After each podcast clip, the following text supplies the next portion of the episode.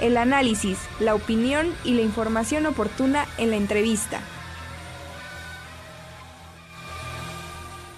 Ya está con nosotros el maestro Ángel Cecilio Guerrero Zamora. Él es director de la Facultad de Ingeniería. Maestro, ¿cómo está? Muy buenos días. Felicidades por el informe.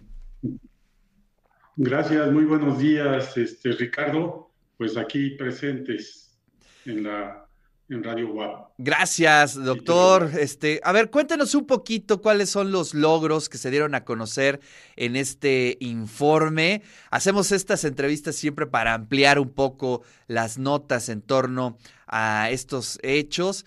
Eh, en el aspecto de la docencia, en la investigación, eh, sabemos que fue un año complicadísimo después de la pandemia, pero bueno, pues seguimos eh, al pie del cañón y además dando muy buenos resultados, maestro.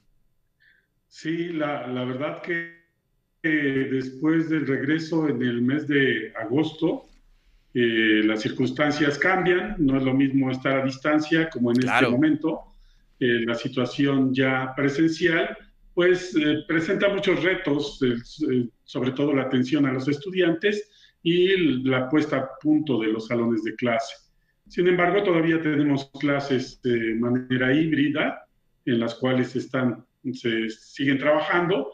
Tenemos seis programas de estudio, eh, cuatro posgrados, contamos con 4.785 estudiantes, 165 docentes y hubo aplicación del recurso POA 2022 para habilitar 92 escritorios virtuales en dos nuevas salas de cómputo y obtuvimos a través de FAM eh, tres pantallas interactivas. Se compró también 12 pantallas de 55 pulgadas para los salones de clase, para cambiar los equipos como son los proyectores que ya tienen muchos años de estar trabajando.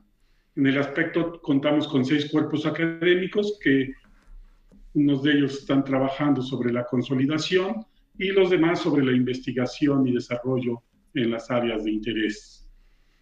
Sí, eh, interesante cómo ya se eh, invierte en este, en el aspecto virtual, ¿no? Es decir, eh, como usted bien lo comentó, si bien ya estamos en, clase en clases presenciales, creo que aprendimos muy bien en torno a lo virtual, que puede ser una gran alternativa para dar continuidad a los programas de estudio, maestro.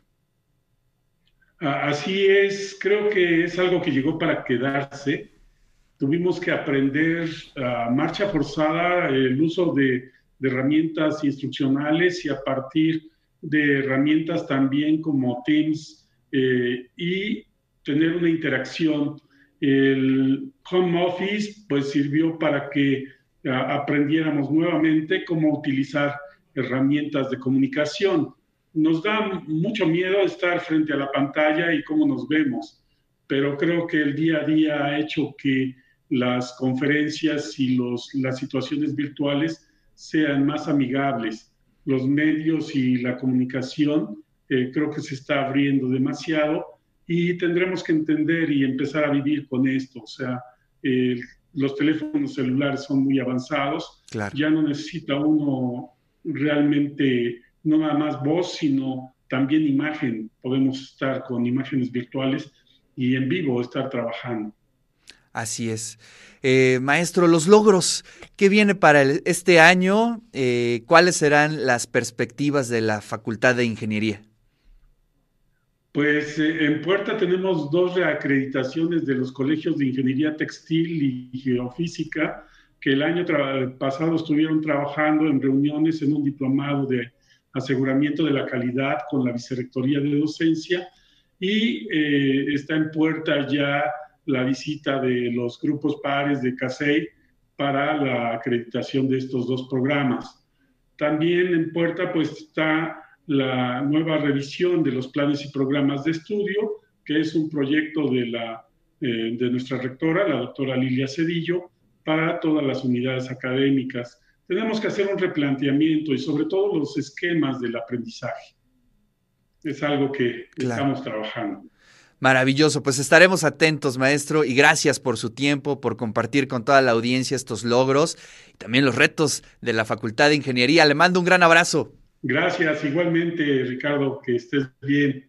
Gracias y felicidades por el programa.